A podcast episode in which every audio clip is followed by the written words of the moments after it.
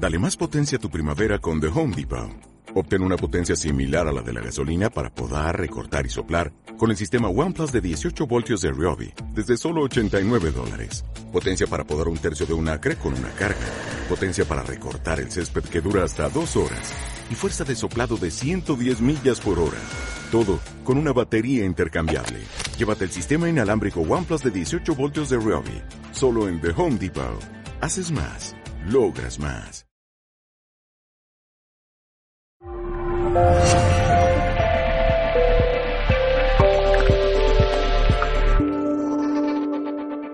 Buenos días, ¿qué tal? ¿Cómo estás? Bienvenido a nuestro programa número 23. Madre mía, cómo pasa el tiempo. Gente brillante, tu programa de coaching y desarrollo personal. Saludamos a los miembros de este equipo. Saludos en mi nombre, Rosa Quintana, encantadísima. Enrique Jurado, director de Darte Coaching y Formación. ¿Cómo estás? Buenos días. Hola, hoy mejor que nunca. ¿Hoy mejor que nunca? ¿Y la semana que viene te lo preguntaremos y dirás lo mismo? No, porque no estará la persona que más quiero del mundo. ¡Oh! La, ¡Qué bonito! ¡Qué bonito! Porque, oye, te- tenemos que hacer un programa sobre el amor. Bueno, la, per- la persona que más quiere del mundo es su pareja, que es Sara Beltrán, que está con nosotros hoy, es invitada del programa. Y, a ver, claro, hay que contextualizar a nuestra gente, que aquí somos muy rigurosos y muy serios. Claro que sí. Seguimos con los saluditos. Vicky Murcia, directora de este espacio. Gente brillante. Buenos días, corazona. Buenos días, cariño. Estoy por cambiar eh, hoy el tema del programa y pasarnos al temazo del verano. Sí, El amor. El amor. Love is in the air y nunca mejor dicho. El amor está en el aire, en las ondas. También tenemos a Daniel Blanco, personaje fundamental en que esto llegue hasta vosotros en el control técnico. Dice que sí, él dice que sí, ala, con un ego así de grande en un programa de coaching. Sí, señor Dani, así me gusta. Tenemos a Juan Quintana y Andrea Villamizar en redes sociales que también nos mandan un abrazo y a Tony Sánchez, también pieza imprescindible, que llega desde Mindalia Televisión para hacer que todos podáis ver este programa. Hola Tony, ¿cómo estás? Saca la manita por la cámara, sí, digo, la- la- nada, dice que no, que tiene una mano muy fea. No, es, tiene una mano muy bonita. Chicos, pues comenzamos un programa nuevo, un programa diferente. En todos los programas tenemos un, un eje. Y tenemos unos invitados eh, a quienes enseguida vamos a conocer. En este caso, invitadas son hoy Vicky. Hoy, chicas al poder. Hoy, chicas al poder. Em, hoy tenemos un tema que, sobre el cual van a versar todas las intervenciones que vamos a tener y que responde a la pregunta ¿cómo ser coach y no morir en el intento? Exactamente, porque hemos visto que en los medios de comunicación, en las redes sociales, hay mucho movimiento sobre el coaching. Muchas personas de repente son coaches. Y bueno, pues nos llegan muchas preguntas de realmente qué es un coach profesional, cómo es, eh, valga la redundancia, la aplicación profesional del coaching, qué se requiere, para qué sirve, cómo se aplica. Y sobre eso queremos hablar hoy. Veremos una primera parte en eh, los aspectos del ámbito personal, cómo aplicarlo a tu vida, en qué situaciones te puede ayudar y luego eh, trataremos un poco más en profundidad todo el tema profesional, laboral. Así que hoy hablaremos de cómo ser coach. Pues vamos a saberlo ya desde el comienzo, aunque si os parece saludamos a nuestras invitadas y luego ya hablamos más en profundidad con ellas. estupendo. Celia de Austria, ella es, entre otras muchas cosas, es directora de estudios de la Escuela de Arte, Coaching y Formación. Buenos días, bienvenida Celia. Buenos días, ¿qué tal todos? Estupendamente. Vamos a hablar de un tema que nos apasiona, así que, ¿verdad? Aquí a todos los que estamos en esta mesa. Y también saludamos a Zara Beltrán, coach, morfosicóloga, trainer oficial de los cursos de Paul Ekman. Zara, buenos días, bienvenida. Buenos días, ¿qué tal? Love is in the air.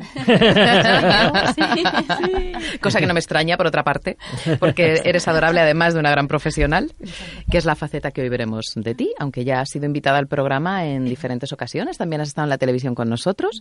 Ujú. Y... Tiene enchufe. Tien- No, no, es- no es verdad, no es verdad. No, no. Espero que también sea por todo. Hombre, por- claro que sí. Fíjate, te digo una cosa, yo creo que eh, precisamente en este tipo de temas, en el coaching, en el desarrollo personal, los enchufes valen de poco, porque tienes tanto que demostrar, está muy bien tenerlos y ojalá los tuviésemos, claro, y los pudiésemos aprovechar, pero hay tanto que demostrar desde el minuto cero, porque no todo el mundo puede ser coach, no todo el mundo puede ser, bueno, no sé si todo el mundo puede serlo, pero no todo el mundo consigue serlo al mismo nivel. ¿Qué se necesita para ser coach? Bueno, pues eh, lo más importante sobre todo eh, es el trabajarse uno mismo, ¿vale? Es, es, eh, hay gente que dice, bueno, y para ser coach, ¿qué se necesita? Lo primero de todo es tener esa capacidad de que te guste el ser humano y am, cómo funcionamos por dentro. Es decir, hay personas que son ni, ni les inquieta lo más mínimo, ¿vale? Bien, evidentemente, pues ese tipo de personas no, no les va a ayudar eh, o a entender lo que es el coaching, ¿no? Eh, pero si eres una persona que te gusta el ser humano, el desarrollo personal, el desarrollo, el, el por qué y el para qué estás aquí, cuál es el sentido de la vida, cuál es el sentido de nuestros comportamientos, de la forma que tenemos de pensar, de sentir, de hacer, todo eso te llama la atención, evidentemente esa es la clave para poder empezar a dar tus primeros pasos de coaching. A partir de ahí el resto se aprende, como todo, como toda buena profesión, se, se aprende a través de una serie de técnicas. Entonces, yo siempre digo que para poder ser coach profesional, aunque sea en el ámbito personal, ¿vale? Porque hay coaches personales y coaches profesionales, ¿vale? Dependiendo de a dónde vayas dirigido. Necesitas tres cosas fundamentales. La primera de todas es esa preparación personal, ¿vale? No se puede ser un buen coach y trabajar de ello y, no morir en el intento, como bien decíais al principio, sin que eh, tú dediques todos los días un tiempo a tu limpieza o desarrollo personal. ¿Vale? Cuando hablo de limpieza es porque esto es como cuando todas las mañanas nos duchamos, nos preparamos, nos acicalamos para mm, pues estar bien físicamente, ¿no? Pero ¿qué pasa dentro de nosotros? ¿Qué pasa dentro de nuestros pensamientos, nuestras emociones? Deberíamos también dedicarle un tiempo a eso. Y si le dedicamos a lo mejor 15, 20 minutos, media hora a esa primera parte del día, incluso algunos una hora, 10 minutos, 15 minutos, 20 minutos sería lo necesario para poder trabajarte a ti personalmente. ¿Qué es lo que quieres hacer durante el día? ¿Cómo visualizas tu vida? ¿Qué es lo que vas a eh, poner en marcha hoy? ¿Qué es lo que vas a hacer distinto hoy? Todo ese tipo de cosas es fundamental que lo apliquemos en nuestro día a día. Entonces, ese sería el primer paso, ¿vale? El tener una rutina de trabajo personal. Porque además eso es lo que va a generar luego que cuando nos veamos en situaciones difíciles tengamos la luz encendida para primero identificar y luego gestionar los cambios que yo necesito hacer en mi vida para alcanzar las metas, que es la definición que hacemos del coaching, ¿vale? Si no haces eso, no te vas a dar ni cuenta. La vida va a pasar delante de tus ojos y no te vas a dar ni cuenta de cuáles son las dificultades que estás teniendo, por qué las tienes, cómo las tienes, qué es lo que quieres conseguir, etcétera. Es decir, vas como un zombie que es lo que nos pasa al 99% de la sociedad. ¿vale? Y haciendo esta preparación diaria, ¿sí te das cuenta de lo que está sucediendo? Absolutamente sí. ¿Sí? Pero necesitas hacer esa preparación de diaria. ¿Vale? Si no la haces, no lo podrás conseguir.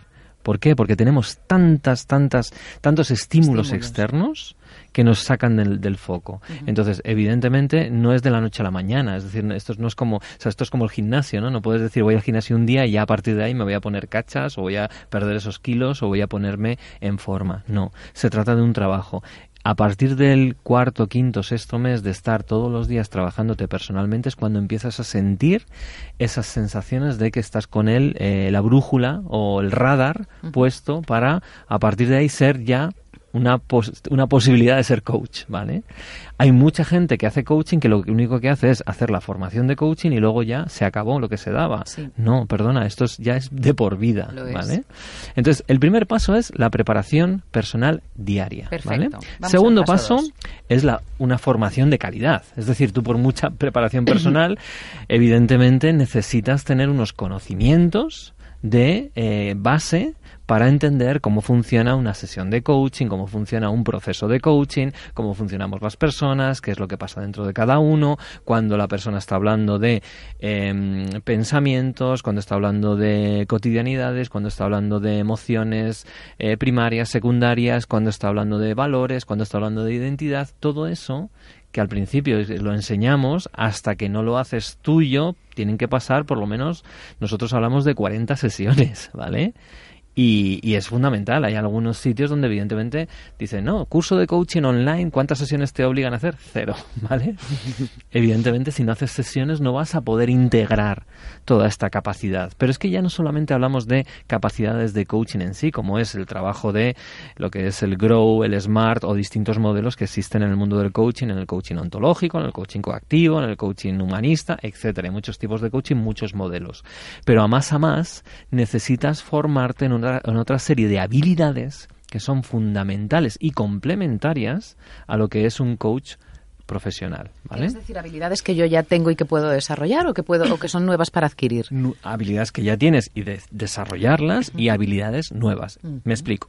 Habilidades que ya tenemos y que necesitamos desarrollar para ser un buen coach profesional son la ética, la presencia, la escucha activa, la pregunta poderosa, la comunicación directa, pues todo lo que son las 11 competencias de la ICF que nos dice en sus competencias, ¿vale? Todo eso está fenomenal, pero necesitas de verdad practicarlas en tu día a día. Y además esto es muy bueno porque te vas a convertir en un gran papá coach o un gran eh, pareja coach o un gran jefe coach.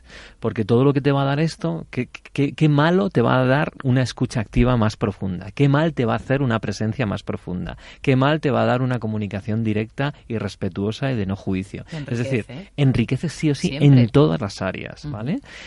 Pero claro, esto no es suficiente, Rosa. No es suficiente para ser un gran coach, digo, profesional. Porque sí que puedes ser un buen coach haciendo sesiones, pero es que para ser coach profesional necesitas una serie de habilidades que te va a permitir salir ahora mismo al mercado hoy en día y conseguir clientes, ¿vale? Porque tú puedes ser un gran coach, pero si no mm, te conocen, no saben quién eres, no saben de lo que haces, etcétera, tu desarrollo como coach va a ser muy muy lento, Claro. tan súper lento que en un momento dado puedes pasar verdaderas dificultades. Y te puedes desanimar y tirar la toalla. Eso es. Mm. Con lo cual hay una serie de habilidades también profesionales que nos conviene, no nos conviene, es- yo diría que son absolutamente necesarias para ser un buen coach profesional. Estoy hablando de las cosas que tú haces, Rosa, oratoria, por ejemplo. Sí, la verdad es que lo que no se comunica no existe. Eso es, es fundamental comunicar. Mm. ¿Comunicar dónde? Comunicar a tus posibles potenciales clientes, comunicar en una rueda de prensa, comunicar a los medios de comunicación, comunicar escribiendo un artículo, comunicar escribiendo un libro. Es decir, la comunicación es fundamental en todo eso. Entonces, Y, y un poquito más allá, perdona que te interrumpa, porque a mí me parece este tema fundamental. Comunicar, estamos comunicando siempre. Lo que hay que hacer es canalizar bien nuestros elementos de comunicación para hacerlo de una forma eficiente y eficaz. Porque no solamente es cuando nos subimos a un escenario, hacemos una presentación o tenemos una entrevista de trabajo, sino que en cualquier momento la gente te está viendo y necesitas ser como una especie de imán para que la gente se sienta atraída por lo que haces, por lo que proyectas y quiera saber más acerca de ti. Y entonces te dé la oportunidad de esa entrevista de trabajo, de ese subir al escenario, de ese hacer la presentación. Es que Es eso, magnetismo, carisma. Pero ahí también yo añadiría que eso que es tan importante tiene una preparación previa que nosotros que, bueno, que nos dedicamos un poco a comunicar, sabemos, pero que parece natural y el de fuera a veces no lo percibe. Y es un trabajo profundo de presencia, de saber qué quiero decir, para qué digo lo que digo proyectar de mí. y para qué. ¿Cuál es mi intención? Claro. Porque cuando te desconectas de eso, lo que dices no consigue el objetivo que tú perseguías. Empiezan a pasar cosas que no son las que tú querías y no sabes ni por qué. Y probablemente es porque estás absolutamente desconectado de quién eres, de tu identidad, de para qué hacer las cosas y no estás presente en el origen de emitir todos esos mensajes. Claro que sí. ¿Y qué, qué otras habilidades, Quique? Pues mira, eh, muchísimas, ¿vale? Pero, pero por ser directo y al grano, ¿vale? Eh, sobre todo la parte de presencia que comentábamos, eso es algo que no se trabaja muchas veces en formación en coaching. Y en ese sentido, el tener capacidades de tener eh, la posibilidad de hacer algo de mindfulness, algo de meditación, yoga tibetano que hace Vicky, todo ese tipo de cosas es fundamental para entender, estar durante la mayor parte del tiempo de tu día a día aquí y ahora. En lugar de estar pensando en eh, las cosas eh, complicadas que han pasado en el pasado o proyectar a futuro todos tus miedos, es decir, vale, ¿qué es lo que está sucediendo en estos momentos? ¿Cómo puedo gestionarlo? Sobre todo cuando las cosas se tuercen en conflictos, en situaciones así, el saber utilizar todos tus recursos, porque si al final eh, aprendemos cosas pero no las aplicamos, difícilmente. Entonces aquí la presencia es fundamental y a través del mindfulness se puede conseguir. Pero además estamos hablando de la inteligencia emocional, algo fundamental y que en el mundo del coaching, en muchas escuelas, eh, desafortunadamente ni se toca. Y, y si no entiendes cuáles son los, las, las reglas del juego de las emociones, entender cómo funcionan, para qué sirven, las personas en general en la calle eh, despreciamos las eh, emociones negativas y no las queremos ni sentir, ni la frustración, ni el enfado, ni la ira, cuando tienen una utilidad fundamental pero están muy denostadas. Entonces, ¿qué, ¿qué, es lo que funciona? El estar siempre mm, sonriendo, que está muy bien sonreír, por supuesto, pero tiene que tener detrás una realidad. Entonces, muchas veces en las redes sociales lo que estamos viendo es gente con máscaras, con El máscaras, postureo. con el postureo que muchas veces hablamos y sobre todo esa sensación de estar zombies, es decir, cuando quitas la máscara que hay detrás es zombificación porque no se permiten entenderse emocionalmente. Hablábamos con Marta Ocampo el otro día justo de esto que acabas de decir, de la ira, el miedo, la tristeza, tal. Y decíamos, claro, es que son mayoría. Al final, Sí. alegría es una, las Claro. otras son mayoría. Entonces, están por algo y son importantes y hay que Claro. aprender a gestionar todo esto y Claro. no centrarnos en una emoción, como que es la emoción la única que importa y la claro es la más cómoda y la más placentera pero Pero las otras es. están ahí, tienen su sentido. Así es. Entonces, el, el entenderte a ti y entender al otro, es decir, al coach en este caso, es fundamental. El saber qué emociones está viviendo. Luego hablaremos un poquito más con Zara para que nos dé algunos tips más concretos, pero el, el observar las emociones en el otro, incluso a través de esas microexpresiones, es fundamental. Y todo eso no se trabaja muchas veces en coaching. A veces es tirar del libro las preguntas del GRO y tal y cual, pero estoy mirando hacia abajo, no hacia el coaching, ¿no? que es el que realmente, si yo estoy presente, si estoy además completamente centrado, si además tengo la capacidad de transmitir bien, etcétera, es fundamental. Y luego hay otra serie de herramientas que son fundamentales también, porque ya no solamente somos coaches, somos emprendedores. Mm. ¿Vale? Hoy en día, a diferencia de un, eh, un abogado, un fontanero, un cristalero, un jardinero, ¿vale? Que ya sabemos exactamente para qué sirve y hay una demanda concreta, en el mundo del coaching todavía no existe esa demanda. Es decir, ¿existirá? Probablemente sí, seguramente sí, sí, seguro, claro. Pero todavía a día de hoy la gente no entiende qué es lo que hacemos, para qué lo hacemos y cómo lo hacemos. No, hay confusión, porque además se le ha atribuido el nombre de coach a diferentes figuras que no tienen nada que ver con la realidad de esta profesión. es. Entonces el coach, todo el mundo debería pasar por un proceso de coaching al menos una vez en su vida Desde para luego. entenderse. Porque eso es lo que realmente hace el coaching, es saber cu- cuáles son tus, tus botones, ¿vale? Básicamente, tus, Mm. tus dificultades, quién eres, qué es lo que ha pasado en tu vida para saber quién eres. O sea, es, una, es un autoconocimiento profundo. Entonces, y luego a partir de ahí seguir, evidentemente, alimentando ese autoconocimiento profundo ya de por vida. Pero el, el hecho de pasar por ese proceso te va a ayudar a entenderte. Entonces, todo eso necesitamos saberlo explicar bien. ¿Y qué significa explicar bien? Y hoy en día tenemos una herramienta fantástica que también debemos aprender unos mínimos, eh, unos mínimos para poder salir adelante en el mercado, que es todo lo que es la marca personal, el branding, el marketing y la venta. ¿Vale? Ay, Es decir, dicho- hay- has nombrado a la bicha. Claro. Es que es tan difícil vender. No es, no es difícil, de verdad, Rosal. El problema que tenemos muchas veces es que pensamos que cuando yo vendo y me pueden decir que no, me están diciendo no a mi valía. Claro. Y ese es el gran problema de la venta. No están diciéndote que no a tu valía. De hecho, son totalmente abiertos. Que frustra, evidentemente frustra, porque a ti te gustaría y Pues esa sí, frustración, claro. claro, tú tienes un objetivo que es, oye, quiero vivir de esto, quiero ayudar a los demás, sé que es un producto de servicio buenísimo y entonces cuando no consigues eso hay una sensación de enfado, lógica, y de frustración porque no estás consiguiendo tu, tu objetivo, Claro. pero a más a más hay una sensación como de culpabilidad, esa, esa sensación de, de incluso de... eh, Estoy molestando, estoy... sí, sí. exactamente, no estoy complaciendo a los demás, etcétera. Pero es una cosa fundamental a trabajarse también dentro del curso de coaching y volviendo de nuevo a la primera parte donde decíamos la preparación personal, entender qué es lo que te está generando ese malestar y entender y trabajarlo porque realmente no es una cuestión de rechazo, porque la gente te está rechazando continuamente. Lo que pasa es que no lo sabes. Mm. Continuamente re- recibimos rechazos y recibimos eh, acogimiento. Es verdad, no Pero cuenta. como no somos no estamos dándonos cuenta de eso es como si no existiera, somos como avestruces, ¿no? Cuando ya lo hacemos real, cuando lo subimos a la superficie es cuando decimos, "Jo, me está rechazando, me está haciendo tal." Entonces simplemente es hacer eh, hacer real, o sea, hacer real, no, darnos cuenta de algo que ya existe y tener sobre todo la fuerza y el, el- y sobre todo el, el conocimiento y el entendimiento de que eso es normal. Es que si no pasase eso, sería como decía Risto Mejide, que me encantaba esta frase, él concretamente, hay cosas que me gustan de él y otras no tanto, pero sobre todo la frase es, eh, si, si lo que dices no molesta a nadie, es que no estás diciendo absolutamente nada. Mm. Y es verdad, o sea, es importante mojarte en base a tus valores Claro. y a tus creencias, ser tú mismo y eso es lo que te va a dar la felicidad.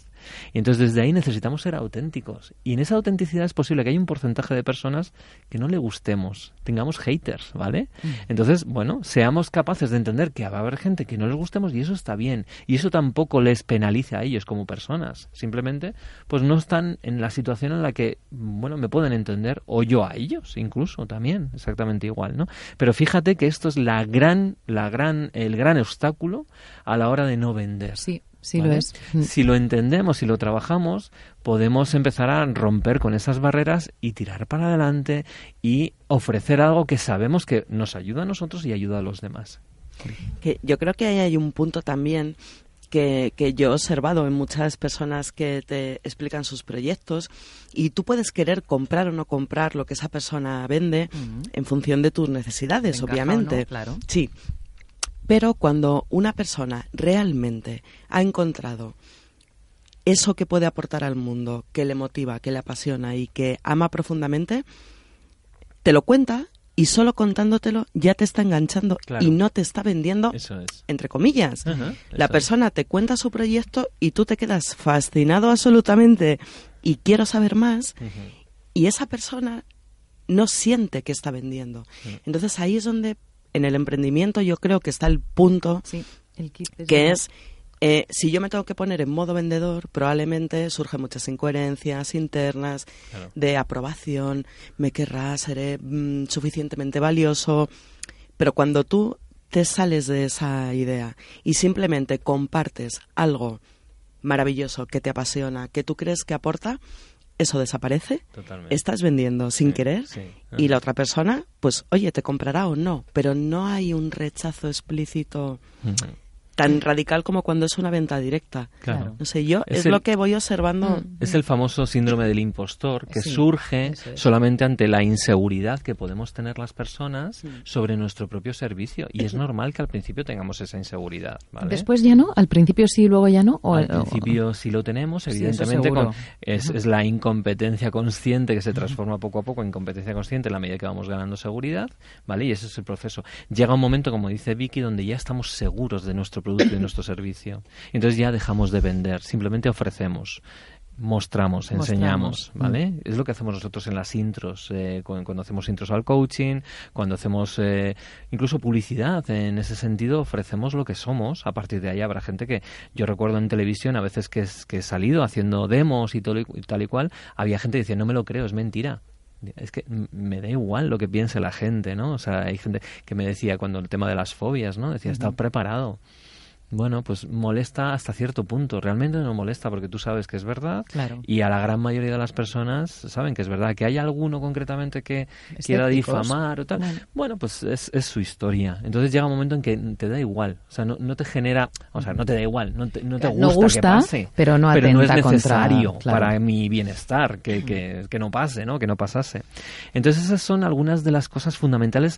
Repito, lo primero es Preparación eh, preparación personal. personal. Segundo, formación de calidad, muy importante. ¿Vale? Si la formación además tiene avales profesionales como pueden ser universitarios, como puede ser de ICF, de ASESCO, de AECOP, de Es las grandes, ya a estas de las alturas, grandes ¿no? asociaciones de coaching. Bueno, en- y la en- fuente, por favor. Y el, fuente. el poderte formar Eso con la persona que ha creado la disciplina que estás estudiando. Eso, es algo que Eso no, tiene precio. Eso Es no tiene precio. Así Y es. entender de verdad por qué surge esto, de dónde.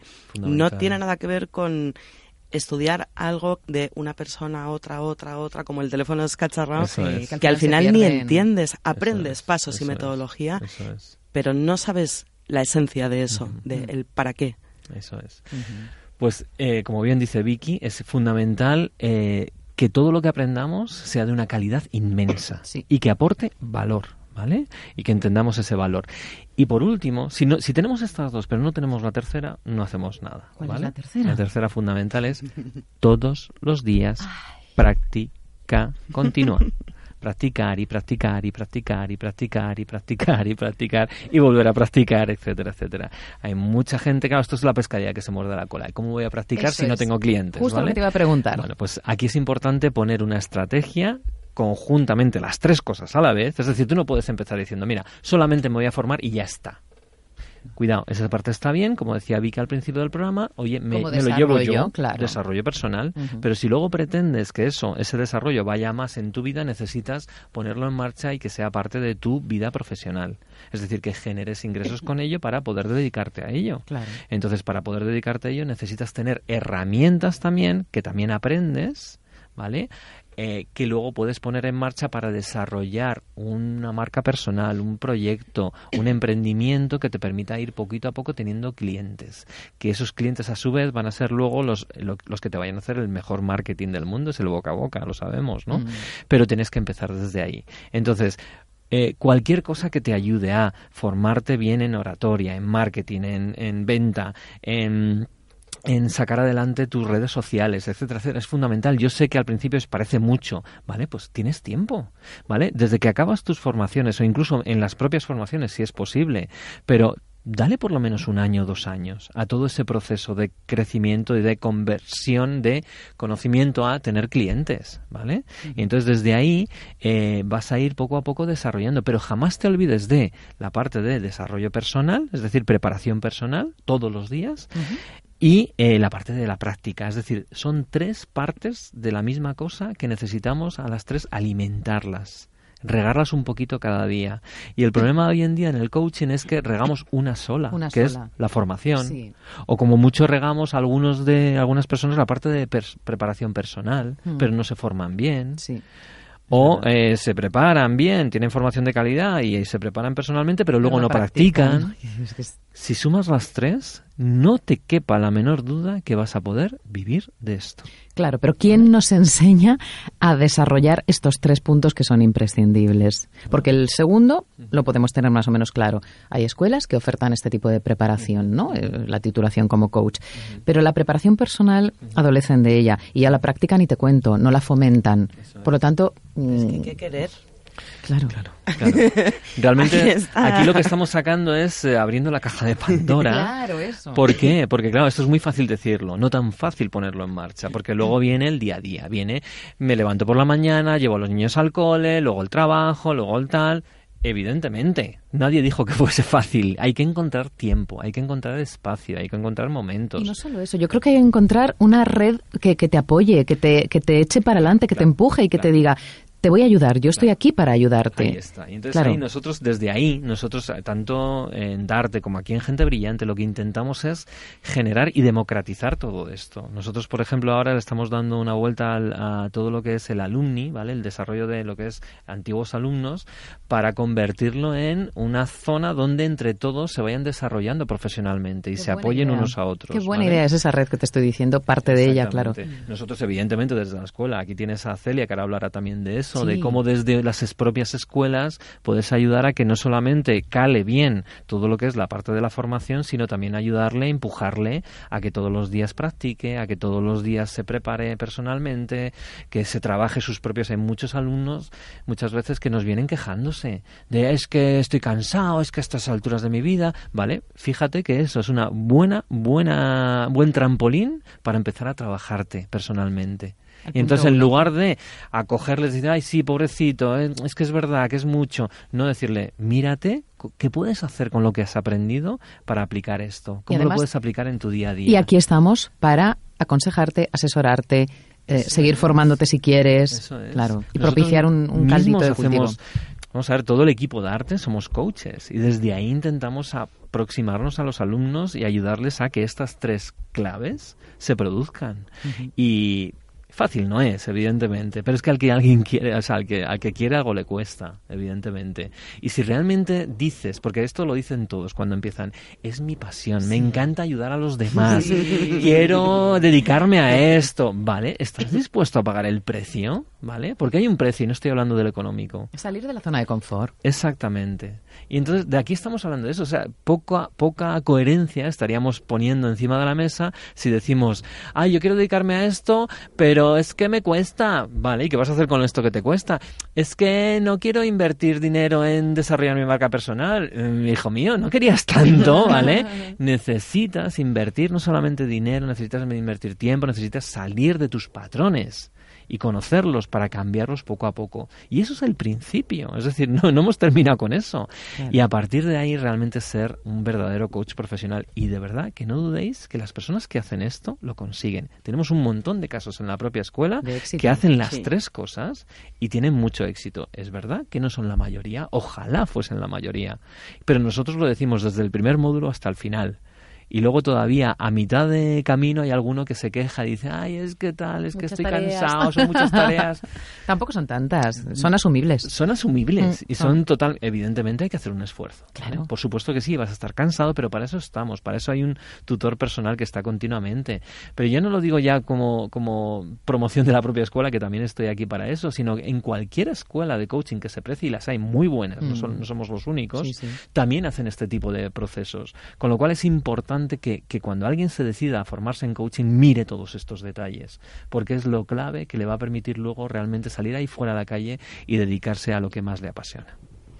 Pero hay un punto que hay que entender y tener clarísimo y es que el coaching es acción. Claro. Y es lo que de verdad hace que los cambios sean posibles. Porque si no, sería filosofía. Filosofar acerca del comportamiento, acerca de un montón de cosas que para eso ya está la psicología, la filosofía, un montón de disciplinas muy potentes, pero ¿en qué se diferencia el coaching? El coaching es acción. Si no hay un plan de acción, no vamos a ningún sitio. Entonces, si el propio coach no es capaz de pasar a la acción. Pues mal vamos. ¿Cómo va a, movilizar a los demás a ello?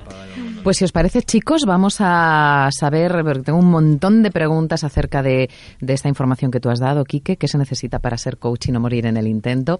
Tenemos distintas formas, como bien has mm, eh, apuntado, de ejercer el coaching. Una la personal, coaching personal, de persona a persona, otro eh, como coaching profesional en empresas, con equipos y demás.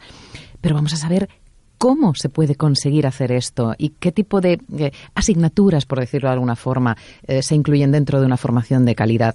Para ello tenemos con nosotros hoy en el programa a Celia de Austria, directora de estudios de Darte, Coaching y Formación. Celia, ya te hemos saludado antes, bienvenida de nuevo. Bienvenida de nuevo. Pues muchas gracias de nuevo. Bien hallados de nuevo. Bien hallados. Celia, ¿qué, qué, qué- qué tiene que tener una formación de calidad? Evidentemente, tú nos vas a hablar de la formación que, que existe actualmente en Darte Coaching y Formación, pero es cierto, Quique apuntaba antes que hay que, eh, ya que uno se va a formar, conviene formarse en un sitio que te vaya a cualificar de verdad, que luego te vaya a abrir puertas a la hora de desarrollarte profesionalmente como coach. En Darte Formación, ¿en, en qué consiste la formación como coach? ¿Cuál es el programa que, que nos forma para ello? Bueno, nos- nosotros, o sea, es verdad, yo estoy muy de acuerdo con lo que dice Quique, que hay grandes escuelas y de confianza donde se pueden hacer todo esto y, y hay materias que deberían de ser lo que exigiera una persona que quiere formarse como coach. Nosotros particularmente, ese es nuestro gran eh, reto y objetivo, es decir, estar continuamente enriqueciendo nuestra formación para que los eh, alumnos que nos eligen salgan sintiéndose coach, que no es lo mismo que hacer un curso de formación en coaching. Esta es la, la diferencia, ¿no?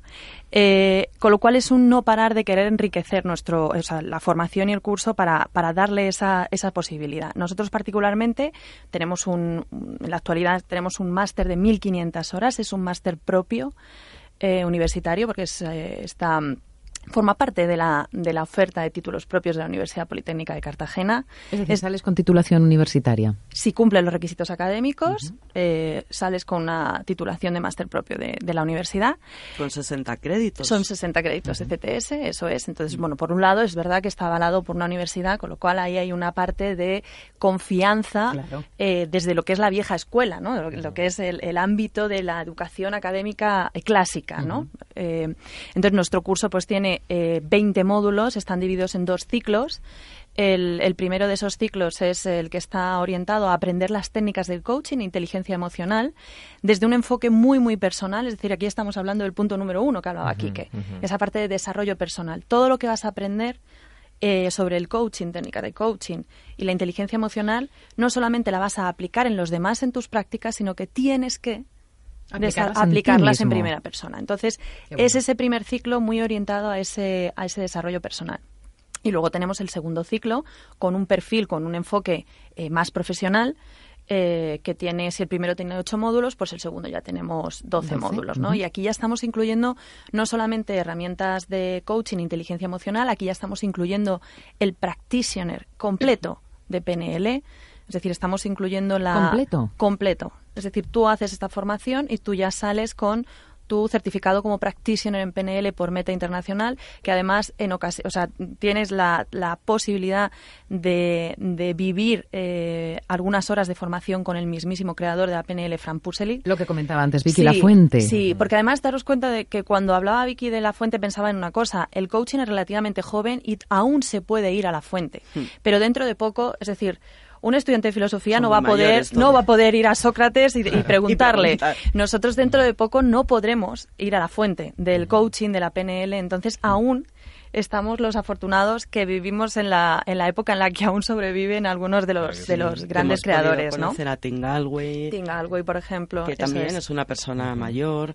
eh, Kike y Zara, pues también han conocido a Paul Ekman, un gran referente de la inteligencia emocional. Eso Ahora tenemos a Esto es un regalo de la vida. es un regalo que, eh, a ver, evidentemente por cuestión de edad, por pura lógica vital, se terminará mm, a medio plazo. Efectivamente, con lo cual es un punto ahí a, tener en cuenta, ¿no? Entonces, además, eh, haciendo, volviendo a este segundo ciclo, a este curso, al, máster, además de tener el practitioner en PNL, em, bueno, pues tiene las certificaciones en inteligencia emocional que, que, Zara puede aportarnos mucho más, ¿no? Que son las que están habladas por el Paul Ekman Institute, que tenemos el ESAC y el, y el, y el ETAC, que ya nos comentará un poquito más sobre esto. Mm.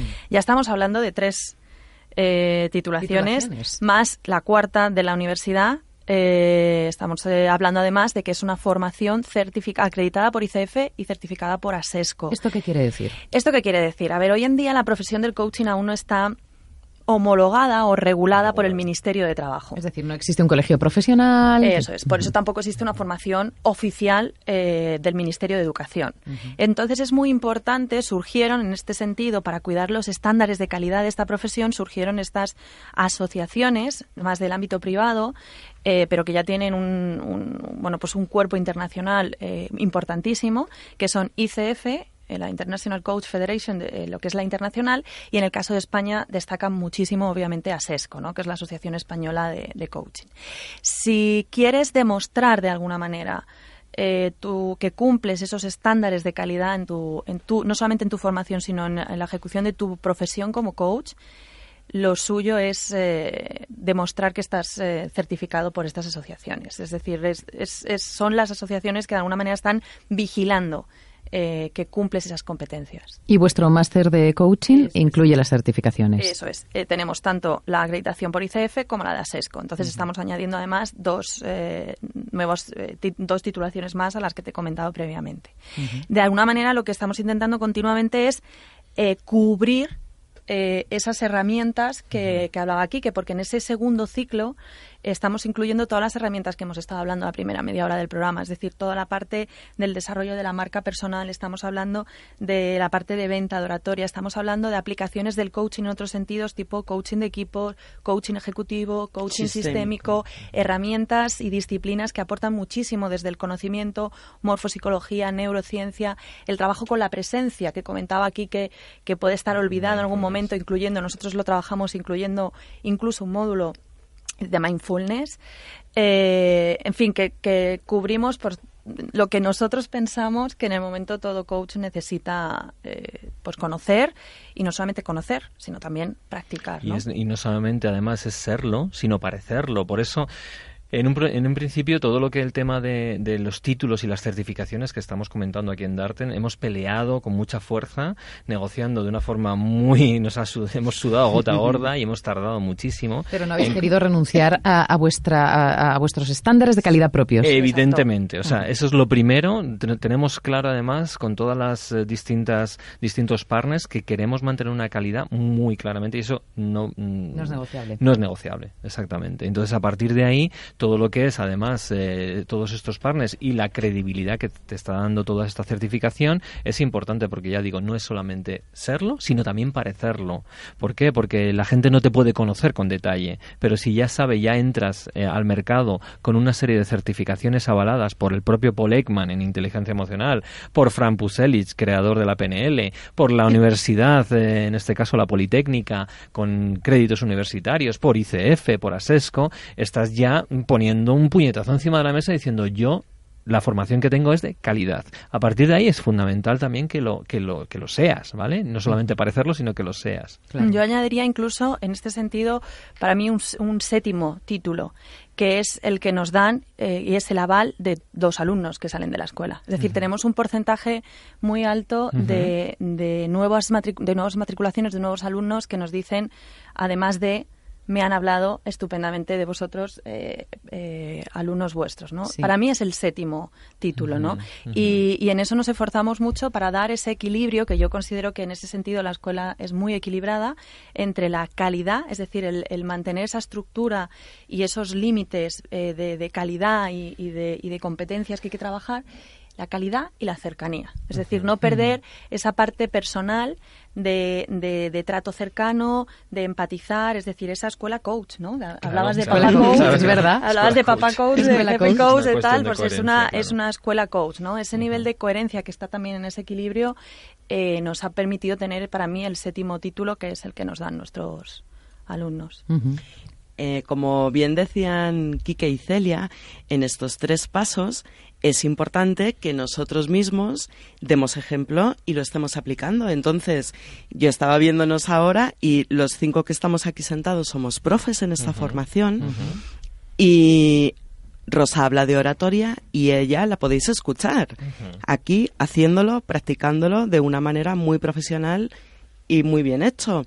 Eh, cuando nosotros hablamos de emprendimiento, les queremos enseñar aquí están nuestros propios proyectos, también, que nosotros innovamos, nos movemos, creamos y nos lanzamos a la piscina, pues a veces con más fortuna y otras y otras como un aprendizaje. Pero siempre Pero nosotros también, claro, si no, ¿cómo podrías decirle a un alumno emprende, crea, lánzate, no estarías acreditado para hacerlo, ¿no? Entonces nosotros aquí ponemos también eso sobre la mesa.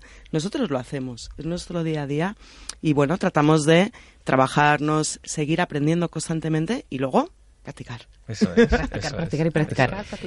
Sí, que eso me suena también. Celia, em, bien, nos hemos formado eh, realizando, cursando el máster de coaching de Darte Coaching y Formación. Ya tenemos nuestros títulos ya somos coaches. ¿Y ahora qué pasa? ¿De repente salgo al mercado y me quedo solita? ¿O cuál es el apoyo? Antes Kike decía, desde la escuela se apoya a, los antiguos alumnos. ¿En qué medida? ¿A través de qué actividades? ¿Cómo apoyáis a los antiguos alumnos para que mm, sigan teniendo esa red, teniendo la sensación de que siguen estando apoyados? Claro, o sea, lo que se veía desde la escuela continuamente es que no se tenía que vivir el final de curso como un final, ¿no? Como una de esas etapas vitales, como cuando acabas la carrera, que parece que es que se acaba el mundo, ¿qué conoces y ahora qué haces ahí fuera, ¿no? Entonces, dentro de esa preocupación, eh, y nos ocupamos, como dice Vicky, nos ocupamos en darle vidilla a esa red de alumni que podríamos llamarlo como algo así como una asociación, pero no es como una asociación estándar, porque en realidad es la familia de alumnos que sigue junta, que sigue en contacto, que sigue creando para cubrir las necesidades que se puedan tener después de acabar la formación. Eh, es un proyecto que tiene varias eh, varios puntos que, hemos visto que pueden ser importantes para los alumnos cuando para los coaches ya cuando terminan la formación. Estamos hablando de qué herramientas necesitan para terminar de lanzar su proyecto. Eh, estamos viendo o sea eh, también em, se trabaja el desarrollo de las habilidades, que no se quede solamente, eh, y de las competencias como coach y de nuevas herramientas, que no se quede solamente en lo que se ha incorporado durante el curso, en, eventos de networking.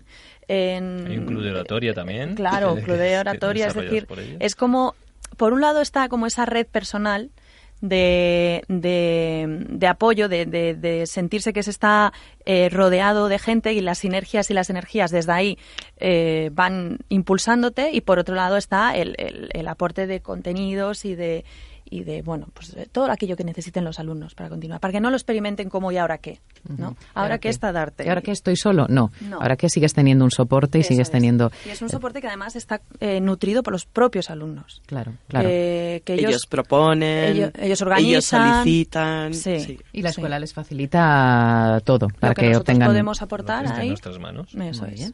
Vamos a seguir conociendo cuáles son esas competencias en las que se nos forma dentro del máster de coaching, de darte formación Vamos a hablar con Zara Beltrán, como os decíamos antes, ella es coach, es morfosicóloga, es trainer oficial de los cursos de Paul Ekman. Zara, bienvenida de nuevo. Gracias.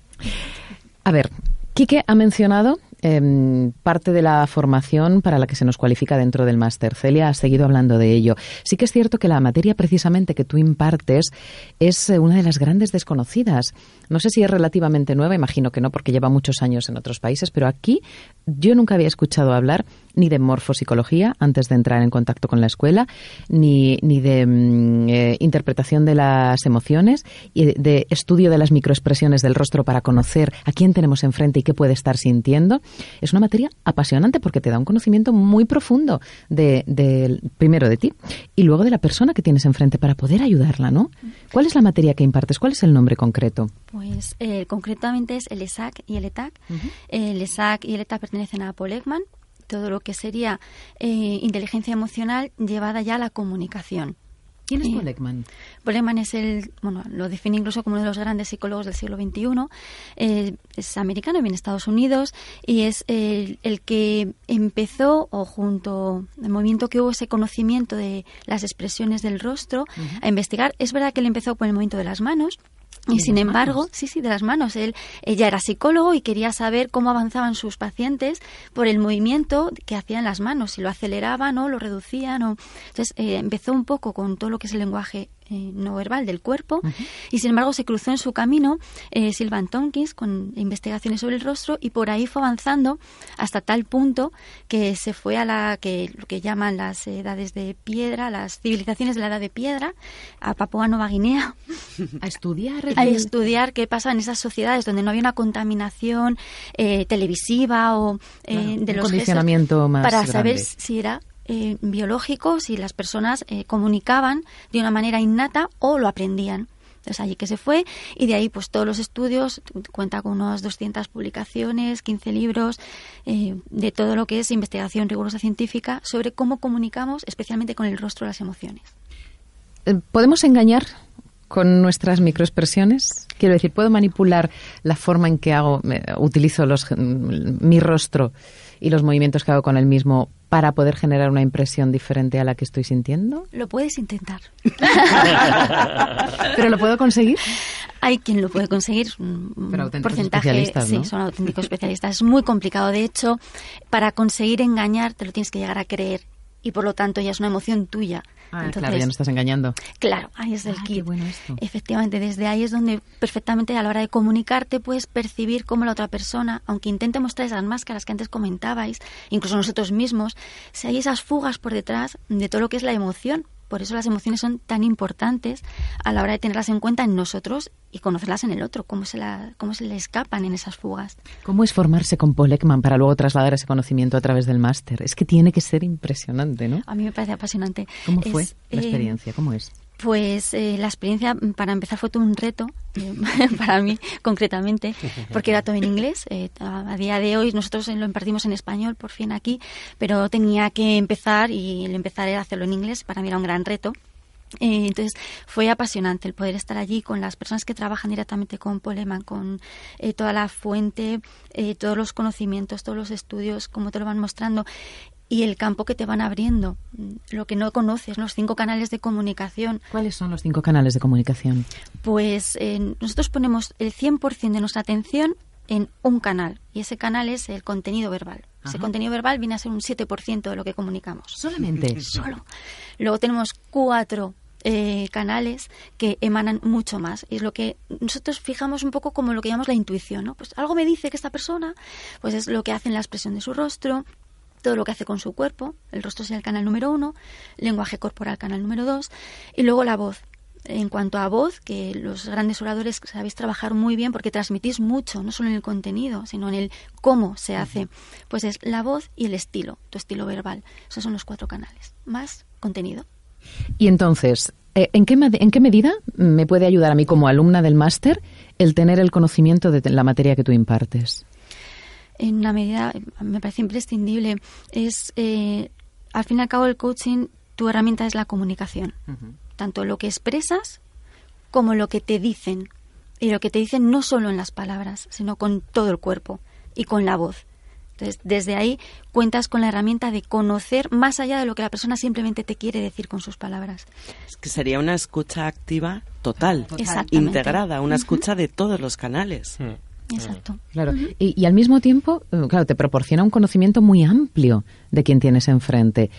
¿Y, y cómo puedes tú, en una sesión, por ejemplo, una sesión de coaching personal, cómo puedes ayudarle a él a través del conocimiento que te está llegando de su comportamiento? Es fundamental, eh, que lo comentabais además a través de las 11 competencias, el ser un espejo limpio. Lo que vas a hacer es devolverle la imagen de lo que él está emitiendo, para hacerle consciente de lo que a través de lo que él no- ni siquiera a veces nos damos cuenta de lo que estamos intentamos aclararnos o expresar algo y se nos están escapando todas las fugas emocionales y todos los em, microgestos que hay detrás que si estás preparado para verlo lo vas recibiendo y entonces lo muestras. Cuanto más limpio es tu espejo por eso también el trabajo personal que tienes que hacer. Paso uno. para efectivamente para no devolverle lo que tú crees que es tu proyección sino su propia historia entonces a través de lo que es la escucha activa la empatía haces la presencia le estás devolviendo y la persona va siendo consciente de lo que ve que es a sí mismo Lo cierto es que escucharte hablar de esto es apasionante porque son materias que no estamos acostumbrados a, a encontrarnos en prácticamente ningún centro de formación. Mm, ¿Cuál es la reacción de los alumnos una vez que ya han ido adquiriendo esas competencias cuando tú les formas en tu módulo? Eh, ¿Qué, qué te devuelven? ¿Qué feedback te dan de ahora que ya sé esto? ¿Qué, qué siento? ¿Qué me, sé- qué me veo capaz de hacer?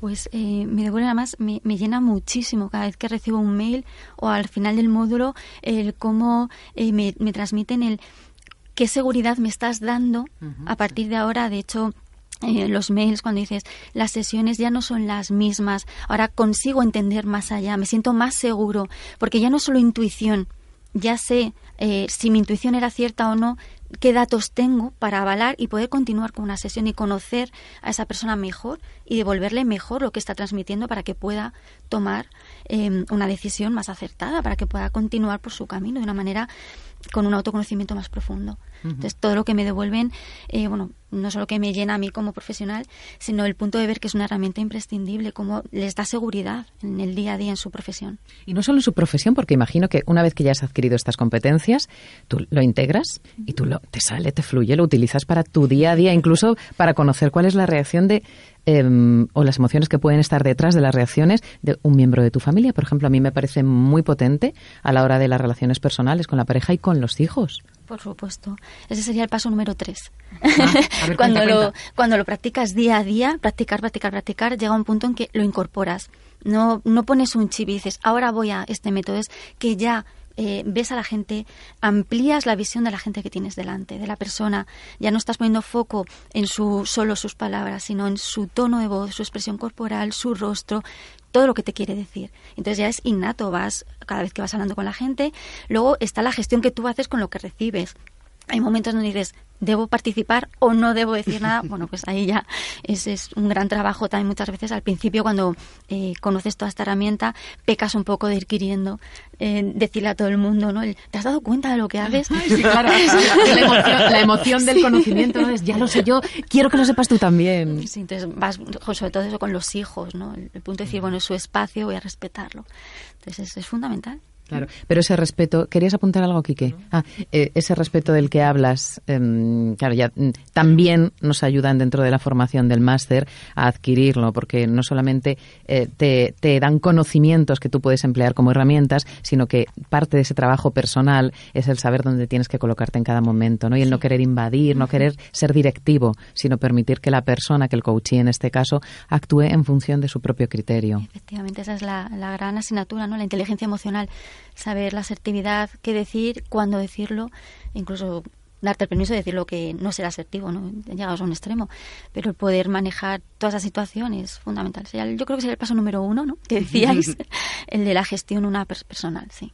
¿Cuántas horas tiene tu módulo? ¿Cuántas horas de formación en estas materias vamos a encontrar? Son el- es- cada son dos módulos, eh, dos fines de semana o entre semana, depende de la modalidad que vayáis eligiendo. Eh, el ESAC y el ETAC además ahora se han, eh, se han equiparado en horas y son 15 en cada, tanto en el ESAC como en el ETAX, o sea, 15 y 15. Es una formación bien profunda, o sea, 30 Sí. horas en total. Más luego eh, la certificación lleva un, tienes que hacer un ejercicio Ah, bueno. para superarlo. Celia, ¿el ejercicio en qué consiste?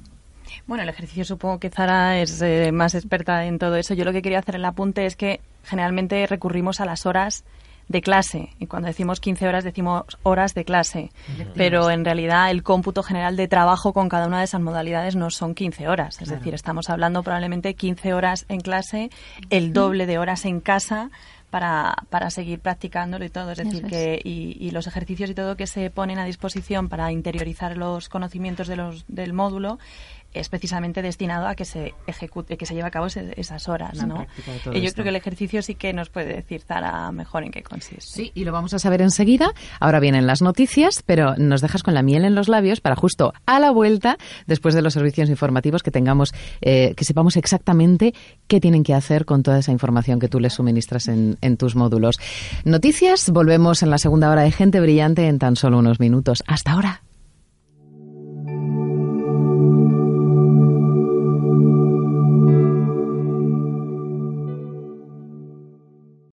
O'Reilly Auto Parts puede ayudarte a encontrar un taller mecánico cerca de ti. Para más información, llama a tu tienda O'Reilly Auto Parts o visita oreillyauto.com.